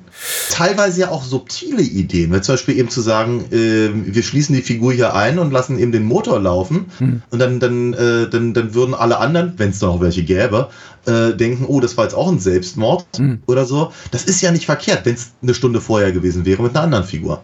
Ne? Aber sie machen es halt ans Ende und da ist so, hm, weiß nicht. Es, aber, aber warum? Du hast ja, der Gedanke ist gut, aber nicht in diesem Film. Also ja. von wegen, lass uns Morde wie Selbstmorde aussehen lassen. Aber äh, Chucky hat es ja überhaupt nicht nötig. Warum, warum muss er das? Also ja. warum geht er diesen komplizierten bzw. langwierigen Weg und, und versucht quasi äh, äh, Nika in einer sehr, sehr großräumigen Autogarage an den Abgasen ersticken zu lassen? Das dauert Stunden oder bestimmte ja, Stunde, bis sich das so weit gefüllt hat, dass sie da nicht mehr, dass sie da erstickt. Das ist ja mm. ein sehr, mm. sehr komplizierter Tod. Das hätte irgendwie auch schneller gehen können. Vor allem, wenn man eben bedenkt, wie er die anderen umbringt. Sehr, sehr ja. zackig und, und, und ja, ja. konsequent und ohne äh, langes Vorspiel. Ich glaube, sie wollen, sie wollen etablieren, dass, dass Chucky eben, sagen wir mal, die Dinge nutzt, die halt um, um ihn mm. rum sind. Ne? ich, meine, ich meine, es ist ja so, dass Charles Lee Ray auch immer irgendwie als Strangler bezeichnet wird, aber irgendwie er strangelt halt ganz, ganz wenig Leute. Ja. Also im, in Seed of Chucky haben wir wenigstens diese, diese, diese Szene mit der, mit dem, mit dem ähm, Slinky. Ja. Äh, was ich ganz süß fand. Aber ähm, ja, Charles Lee Ray strangelt halt irgendwie niemanden. Hm. Und äh, meistens ist es halt ein Messer, aber er hat eben keine klassische Mörderwaffe wie, was ich, die Krallen von Freddy oder so. Hm. Hm. Äh, oder die Machete oder was, äh, Kettensäge. Äh, und deswegen wird eben Jill umgebracht, indem, indem er halt den Wassereimer umkippt hm. und eben äh, ja. Nika mit dem, mit dem Auto. Ich glaube, das ist mehr so der, der Hintergrund ja. da. Also ich ich möchte den äh, mhm. Elektrizitätswerk in den USA irgendwie da nicht zu viel, oder in Kanada in diesem Fall irgendwie zu viel irgendwie zuschreiben, aber ich glaube, die, das geht schon so ein bisschen so funktioniert das nicht. Funktioniert nicht, dass man irgendwie Topfwasser auskippt und dann äh, ist das ganze Zimmer quasi elektrifiziert und ähm, Menschen, ja. Menschen äh, brutzeln dahin. Also ich glaube, so Richtig. geht das dann doch nicht. Ich glaube, da genau, fliegt dann doch vor irgendwo eine Sicherung mal raus oder so. Vermutlich, vermutlich auch in Amerika und selbst wenn es funktionieren würde, warum, warum verkuckelt die Puppe nicht? Ja, ich stelle mir einfach das gerade vor, also im ja, wahren ja. Leben, wenn das so, wenn das so laufen würde, dass jeder Mensch, der mal zufällig ein Glas Wasser am, auf dem Nachttisch umschüttet nachts irgendwie und das fliegt vielleicht ja. gegen ein Stromkabel, sofort im Bett gebrutzelt würde. Dann hätte irgendwie wahrscheinlich in den USA je, jede Nacht 50 bis 100.000 Tote. naja, gut. Was für eine Dystopie. Vielleicht macht da irgendjemand einen Film drüber. Ja, aber ich, ich, glaube, ich glaube, was, was mich aber hinten raus, also gerade im letzten, letzten Teil der, der, des, des Films und ich bin tatsächlich gedanklich auch immer noch im Haus, ja. merkt, ja, und danach, das wird dann nochmal eine ganz andere Nummer. Aber ähm, weil ich glaube, was mich halt dabei auch schon anfängt zu stören, ist, dass sie irgendwie auf eine ganz komische Art und Weise versuchen, die Filme vorher wegzuschieben. Ja, ja. Und ja. dann aber sich doch darauf zu beziehen. Mhm. Ne, dass sie halt eigentlich sich sehr, sehr viel Mühe geben, dass eben Chucky halt aussieht wie im ersten Film, ohne die Narben und, und, und, und äh, Fäden im Gesicht mhm. und so. Und dass er eben größtenteils redet wie, wie eben ähm, eine normale, normale Good Guy-Puppe, äh, dass sie eben auch hier Ian äh, eben erzählen lassen, oh Mensch, der war in den 80ern so beliebt und blub. Und dass sie dann aber gegen Ende dann auf einmal eben diesen Latex Masse wegpopeln, damit ja. eben die Narben wieder da sind. Und er eben dann sogar, sogar anfängt, eben äh, über Andy zu reden und, und, und über die aus dem, aus, dem, aus dem vierten Film, eben auch sogar die Tillys noch erwähnt äh, und, und all das. Aber eigentlich zählt das alles gar nicht mehr, weil es eben, weil es weil es eben vor den ersten Film geht und wir auf einmal, ich meine, ich freue mich, ich habe mich gefreut, Brad Dourif nochmal mit der, mit der, mit der, mit der schlechten Perücke zu sehen. Aber äh, erstens, dieser, dieser, da hatte ich auch so eine, und wir sind heute sehr häufig bei Freddy, aber mhm. ich hatte auch so eine, so eine, so eine äh, Nightmare 6 äh, Flashbacks irgendwie, wo dann auf, auf, auf einmal Freddy Krueger eine, eine, eine Tochter hatte und, oh, und so eine ja, Scherze. Hm. Und ein Vater, Alice Cooper. Ja, genau. Ich glaube, das war aber schon ein Film davor. Nee, das war, das war der sechste, oder? Ja? War das, nicht, okay. war das nicht schon beim Dream Child? Der sechste ist der mit Roseanne Barr und, oh Gott, ja. Ich, ich, ich verorte immer alles, was schlecht ist an Freddy, an der, an der Nightmare-Reihe im sechsten, aber du hast wahrscheinlich hm. recht. Ich kann mich aber auch nicht mehr ganz so genau erinnern. Nun, wie dem auch sei, jedenfalls, ähm, ich, ich, ich, ich hätte diese Vorgeschichte halt einfach überhaupt nicht gebraucht. Sie haben es ganz, sie haben es versucht, ganz drollig halt miteinander zu verbinden, mhm. indem sie ihn dann fliehen lassen und dann eben dann wieder diese, diese, diese, diese Szenen haben aus dem allerersten Film mit dem, mit dem Spielzeugladen und so. Mhm. Es, ist, es, ist nicht, es ist nicht völlig von der Hand zu weisen. Irgendwie passt es ganz gut zusammen. Ja. Auf eine Art und Weise, wenn man sich darauf einlässt. Aber ich hätte es eben einfach überhaupt nicht gebraucht, außer außer die, die, das Vergnügen, Brad Dourif eben tatsächlich nochmal als lebendigen Charles Lee Ray zu sehen. Was Aber nicht schlecht ist, also ich glaube, sie ja, haben so ein bisschen äh, nachträglich da digital irgendwie seine, seine Falten geglättet und mit Make-up gearbeitet. Das ist ganz überzeugend dafür, dass 25 ist, Jahre zwischen den Filmen liegen. Ja, es ist, ist okay. Man kann, ja. das, man, kann das so, man kann das so stehen lassen. Ja. Aber ich hätte es vermutlich nicht so ganz gebraucht. Ich, meine, ich glaube, der, der, der, ich der Film braucht so ein bisschen als, als, als, als Auslöser von mir aus. Hm. Aber ähm, Bruh. Äh, ich glaube, was mich aber tatsächlich mehr stört, ist eben wirklich, dass sie eben nicht einfach sagen, so, pass mal auf, wir vergessen jetzt einfach mal Film 3, 4 und 5. Mhm. Ja, und wir machen jetzt mehr oder weniger bei nach 2 weiter oder so. Oder vielleicht lassen wir sogar den zweiten weg und sagen einfach hier, die Prämisse des ersten Films reicht uns und jetzt hier ist die Puppe. Ende. So. Ähm, aber dass sie dann eben weil sie, sie tun es ja über den Großteil des Films und dann auf einmal, ja, dann kommen die Narben, dann kommen die Erwähnungen der ganzen Figuren aus dem letzten Film mhm. und dann äh, haben, wir, haben wir dieses, haben wir auf einmal diesen, diesen, diesen komischen Zeitsprung, mhm. in dem wir auf einmal, auf einmal sind wir in Bride of Chucky, ja. obwohl, obwohl aber gerade Seed of Chucky erwähnt wurde. Er erwähnt die Tillys, ja. aber, aber rein, rein von der, äh, auf, auf einmal sehen wir, sehen wir Tiffany vor, bevor sie eine Puppe wird und macht im Prinzip genau das gleiche, was sie halt mit Bride of Chucky mit ihrem, mit dem, mit dem, mit dem, ähm, mit dem Polizisten macht, der eben Chucky aus der, aus der Asservatenkammer geklaut hat. Uh. Ich glaube, es soll die gleiche Szene sein. Und, ich bin und, mir da nicht so sicher. Aber ich habe die, hab, die Chronologie der Ereignisse am Ende auch nicht ganz durchstiegen. Ich habe ich hab wirklich, hab wirklich den dringenden Verdacht, dass das dass, dass sie im Prinzip so ein bisschen, so, dass, dass eben auch so ein Meta-Humor sein mhm. soll, dass sie im Prinzip sagen, so alles, was jetzt eben hier mit, mit äh, äh, Curse of Chucky passiert ist, spielt halt mehr oder weniger vor Bride of Chucky. Ja. In irgendeiner Form zumindest. Was auch nicht funktioniert, weil, weil, weil, weil Chucky ja von Tiffany zusammengenäht wird, mhm. aber er die Narben von Barb abgepult bekommt. Verstehe, ja, also, ja. Es ist, es ist, haut einfach alles überhaupt nicht. Ich, ich habe mich gefreut, Jennifer Tilly zu sehen tatsächlich, aber es ist so, es ist, dachte, was macht ihr hier eigentlich gerade? Lasst doch, also entweder entscheidet euch eure alten Filme in Ruhe zu lassen, was anderes zu machen, oder ihr macht einen Reboot und, und, und, und lässt es, lasst das alles sein, oder ihr macht eine Fortsetzung, aber ist, aber das ist so, was soll das? Ja, und, und, ähm, und, und, und die Frage, wer eigentlich zur Hölle Chucky an Nikas Mutter überhaupt gesendet hat, die wird auch nicht erklärt. Ja. Weil ich meine, offenkundig, offenkundig kann sich ja Chucky auch alleine senden, wohin schicken hm. und, und braucht Tiffany nicht dafür. Hm. Dann wird aber Chucky zu der kleinen Alice gesendet, ja. um sein, sein, sein Dambala-Ritual äh, durchzuführen. Aber am Ende ist er dann immer noch Chucky und landet bei Andy? Ja. Was zur Hölle will dieser Film in den letzten zehn Minuten von mir? Ja. Er landet übrigens auch nur bei Andy, wenn man bis nach den Credits dran bleibt. Richtig. Was auch äh, eine merkwürdige Entscheidung ist. Ich meine, mittlerweile etwas, was auch etabliert ist durch die ganzen Marvel-Filme, man bleibt eben bis zum Ende brav sitzen und wartet darauf, dass eben nochmal Nick Fury oder so auftritt. Das war aber 2013 auch schon, ja, auch schon das, durchaus äh, Standard. Ja, ich, ich weiß nicht, ob die meisten Menschen so viel Geduld haben, aber klar, die, einige sicher, die Hardcore-Fans bleiben sowieso bis zum Ende dran, ja.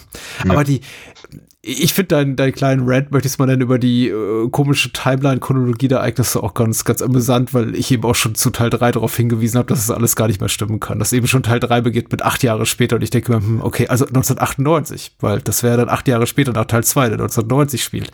Ja. Und ähm, äh, schon, schon da begann alles irgendwie keinen Sinn mehr zu ergeben, was die Chronologie der Ereignisse betrifft. Deswegen bin ich da schon raus und habe, er hat ehrlich gesagt hier schon abgeschaltet, sodass ich das gar nicht in Frage stellte. Aber ich finde all die genannten Kritikpunkte, die du aufbringst, komplett okay und nachvollziehbar, mhm. weil sie sind da und ich habe mich auch gefragt, warum passiert jetzt das, was passiert? Und überhaupt, wo ist die auch erzählerische erzählerisch klingt doof, dramaturgische Notwendigkeit, auch der Phrase, die ich hier gerne dresche, dafür, dass man eben diese ganzen Flashbacks am Ende einbindet, außer eben, um nochmal dieses Nostalgiegefühl rauszukitzeln. Was ich sage, wo ich ehrlich auch zugeben muss, ich bin nicht komplett unempfänglich dafür. Ich fand schön, die, die irgendwie so ein paar Spielszenen aus dem ersten Teil zu sehen, doch mal Eric Roberts kurz durchs Bild laufen zu sehen und dachte, ach cool, ja, stimmt, da war die Teil, da war die Reihe noch besser. Aber es gibt, es fügt dem Ganzen nichts hinzu.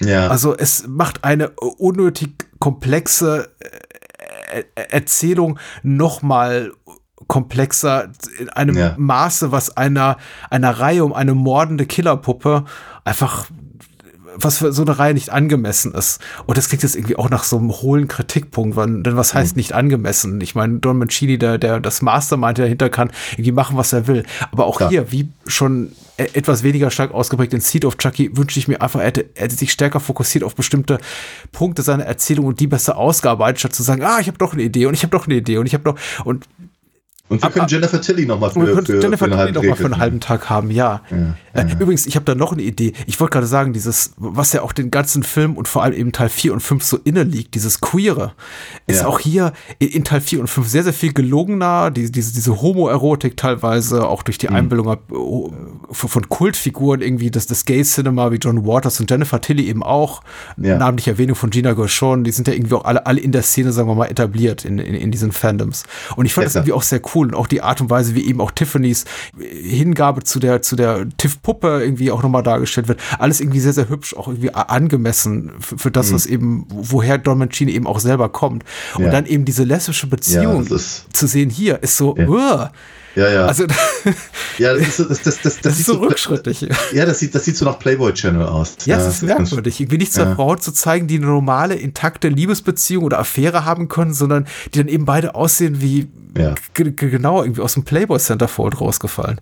Mhm. Sehr merkwürdig. Ich habe übrigens gerade, ich habe übrigens gerade gelesen, dass äh, zumindest der Mensch, der die Wikipedia-Seite geschrieben hat, mhm. der Meinung war, dass eben das, dass, äh, dass Tiffany eben in Jennifer Tillys Körper wäre. Ah. Dass es eben so, dass es praktisch also quasi eine Referenz sei mhm. an die Szene aus, aus äh, äh, Bride of Chucky, mhm. aber eben nicht genau die Szene, sondern eben, naja, offenkundig hat Jennifer Tilly eben ihre Haare blond gefärbt wie, wie Tiffany vorher. Mhm. Und ich denke so bei mir, okay, aber das sagt mir der Film halt irgendwie auch gar nicht. Ich glaube auch nicht, ja. Und zu, zumal eben Jennifer Tilly auch als, als Tiffany äh, aufgeführt wird und eben nicht als Stimmt, selbst ja. oder sowas. Also. Stimmt.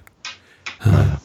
Ich sagte gerade, der Film ist so rückschrittig in, der, in, in seiner Behandlung von Queerness, aber äh, wo, wo er irgendwie relativ fortschrittlich ist, ist halt dieses Ganze, was du auch vorhin äh, erwähnt hast, dieses ganze Legacy-Sequel-Aspekt-Ding. Also das, wo nachher auch jetzt irgendwie die neuen Halloween-Filme funktionieren. So von wegen, wir nehmen mal den ersten Teil und ignorieren den kompletten Rest der Reihe.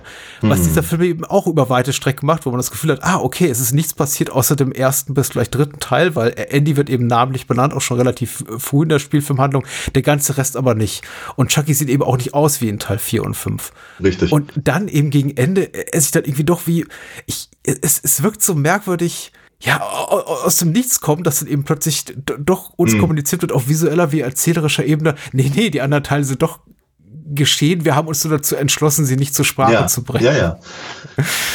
Ja, ah. ja, ja, ja, ja, ja, ja. Ah. Ist, ich meine, manch, manchmal fragt man sich natürlich so ein bisschen, ob das nicht vielleicht auch einfach an Recht rechte, also an, den, an, der, an der hm. rechte Lage äh, liegt. Hm. Und gerade gerade Child's Play ist ja auch ganz schön hin und her gereicht worden. Mhm.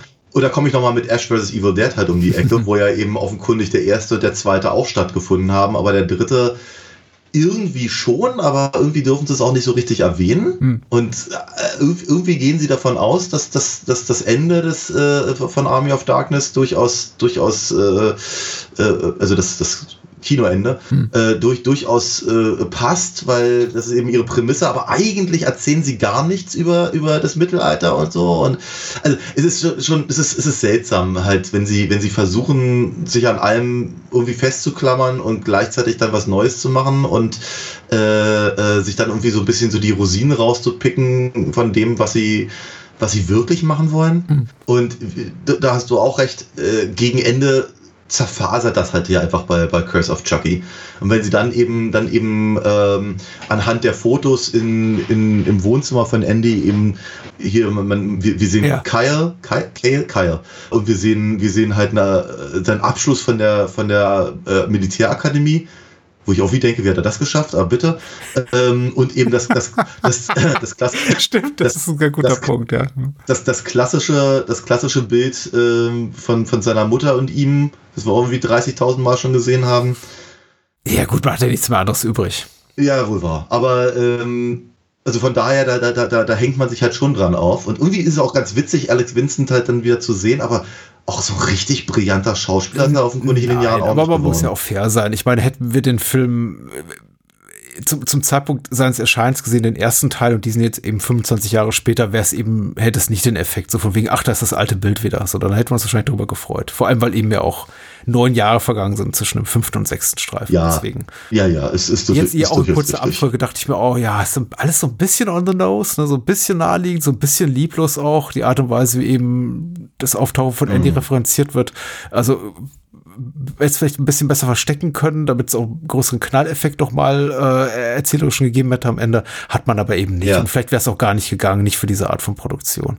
Aber ich, ich wollte nur, nur noch ergänzen, trotz allen Gemotzes über die letzte halbe Stunde, die habe all over the place ist, was die Erzählung äh, betrifft. Sie bietet eben genug Schauwerte und ich habe mich da zumindest gut amüsiert, was ich eben von der ersten Stunde des Films Pi mal Daumen oder 55 Minuten, ich habe jetzt nicht auf die, ich habe jetzt keine Zeit genommen, eben nicht behaupten kann, die einfach urslangweilig ja. waren, muss ich einfach sagen. Und da habe ich mit habe ich ein größeres Problem als mit äh, dem Chaos der letzten 30, 40 Minuten. Das hat wenig Sinn ergibt, aber zumindest ja. genug Schauwerte, um mich bei Laune zu halten. Du, da möchte, das, das, das, das, äh, ich, Und ich war ja, dankbar dafür, dass sie Nika nicht zur Tochter mhm. von Charles Lee Ray gemacht haben. Weil ich dachte, das wäre ja. schon wieder, das wäre so dieses eine bisschen zu viel gewesen, wie dieses eine bisschen zu viel in, im fünften Teil gewesen wäre, John Waters sich selber spielen zu lassen, wäre äh, äh, ja. Fiona Dourif Figur zur Tochter von Brad Doris Figur zu machen. So mit, ah, und dann habe ich deine, mm, deine Mutter geschwängert. ja, ja. Äh, nachdem ich ja. deinen Vater getötet habe. Und, oh, ja. ja, ja, ja. Nee, es ist. Äh, nee, da gar nicht ihr Vater wäre. Was auch keinen Sinn ergibt. Entschuldigung. Das ist Natürlich. Ist, äh, ist äh, auch egal. Ähm, ja, ist richtig. Ich meine, ich finde es ich find's auch ganz, ganz, ganz, ganz cool, dass sie tatsächlich mhm. überlebt und dass sie eben offenkundig auch äh, schwer gestört ist, eben nach den, nach den Erlebnissen und all das. Es, es ist so das Herr der Ringe-Problem halt irgendwie, ne? Irgendwie drei, drei, drei bis fünf. die fand ich immer gut im Herr der Ringe. ja, ja. aber, aber, aber, aber trotzdem ist halt, wie hier denke ich halt so bei mir, ist, ich persönlich glaube ja, hätten sie eben tatsächlich das ganze Ding geendet im mhm. Gerichtssaal und von mir aus die Geschichte mit, mit, mit, mit Tiffany dann ans Ende gepackt. Ich glaube, ja. das hat mir gereicht. So, äh, Andy zu sehen ist ja auch nochmal ganz nett, aber auch einigermaßen mhm. unnötig. Ja, vor allem, weil dann, dann, weil, weil, weil, auch diese ganze Szene ist auch so, auch so, ich weiß nicht. Ich meine, wir haben gerade 90 Minuten damit verbracht zu sehen, eben wie, wie schwierig das ist, eben dieser, dieser Puppe handhaft zu werden und, und, und jemand um sein Leben kämpfen, andere Leute fallen mhm. um wie die fliegen und dann kommt er halt bei Andy an und off-screen erschießt Andy mhm. die Puppe. Hm. Finde ich auch so ein bisschen antiklimaktisch alles in einem. Also, weiß ich nicht. Soll ich dir verraten, ob er trifft? ja, das werde ich okay. in zwei Wochen erfahren.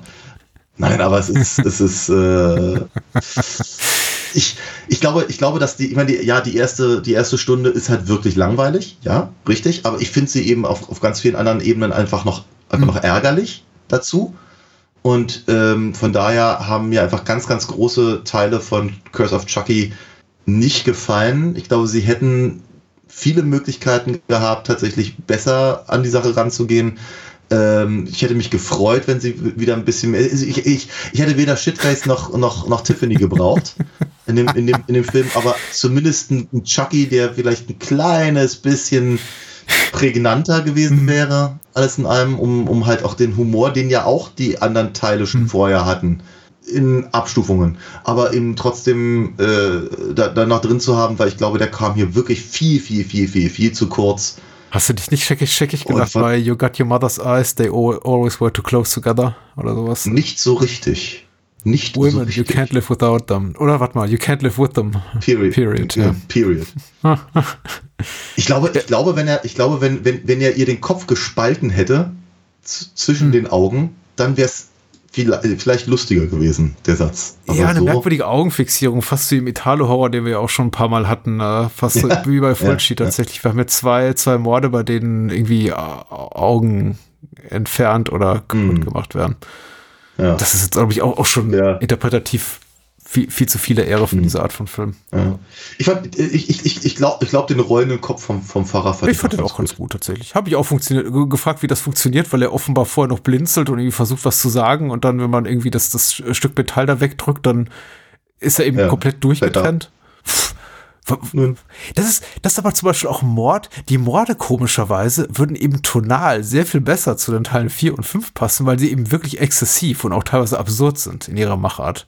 Ja. Also, dass irgendwie Ja, hier ja. die, die, äh, die weggebrutzelte Nanny oder eben gerade der Pfarrer, der nur kurz versucht, ein paar Worte zu sprechen, bis man eben sieht, ach nee, der Kopf ist bereits ab. Also Speiseröhre und, und. Rückenmark, alles bereits durchtrennt. Das ist Fantasy-Horror. ja. Und nicht zu diesem betont ernsthaften Film in der ersten Stunde, der so irgendwie komplett humorbefreit ist. Aber Ja, ja, ja. vielleicht wird alles besser mit Cult of Chucky. Wir werden es sehen. Frage an der Stelle. Und ich glaube, wir hatten uns aber auch noch gar nicht unterhalten. Machen wir tatsächlich Card of Chucky und das Reboot jeden zusammen? Ja, Okay. würde ich doch. Das machen wir also Ja. in zwei Wochen. Ich, ich wüsste nicht, ob wir das Reboot sonst machen. Ich glaube, wir müssen das machen. Ja, ich hatte ganz kurz überlegt, ob wir, ob wir uns der, der Fernsehserie noch, noch widmen Ich habe wollen. keine Zeit. Wie lang ist sie denn? Mehrere Staffeln lang. Mit 30 Folgen, oder? Ich, ich glaube, die läuft, ich glaube, ich glaube, die, die, ich glaube, die läuft noch, ja. äh, Äh, na, mal gucken, mal gucken. Wir legen uns ja vielleicht an der Stelle noch nicht richtig fest. Aber, aber wir können ja vielleicht schon mal sagen, äh, was, wir, was wir in der nächsten Woche machen, wenn dann die Bonusfolge Richtig. ansteht. Ich habe mich gerade gefragt bei dem Bonusfilm, über den wir nächste Woche sprechen, äh, ist mittlerweile der englischsprachige Titel geläufiger, weil ich habe den Film ja noch kennengelernt als Brennpunkt Brooklyn. Ich, ich auch, aber mir ist tatsächlich French Connection Hm. geläufiger. Und damit haben wir beide Namen genannt. Ich finde uns sehr gut damit. Wir sprechen über William Friedkins äh, zweites großes Meisterwerk in seiner Filmografie, wobei da gibt es so viel, viel mehr. Cliff and Daniel A. zum Beispiel, äh, neben The Exorcist, Exorcist äh, davor kam aber The French Connection 1971.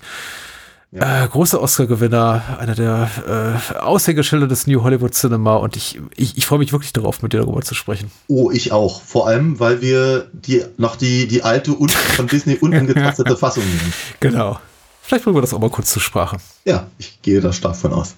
äh, das war schön. Ich meine, trotz äh, einer, einer äh, qualitativen leichten Abwärtskurve jetzt äh, freut es mich auch mit dir über Chucky- Chucky-Filme zu sprechen. Deswegen freue ich, freu ich mich auch irgendwie Sowieso. auf in zwei Wochen.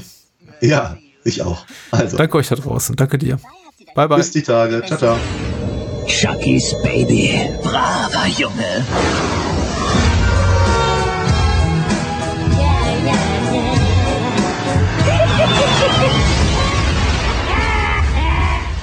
Es gibt noch Gerechtigkeit im Showbusiness.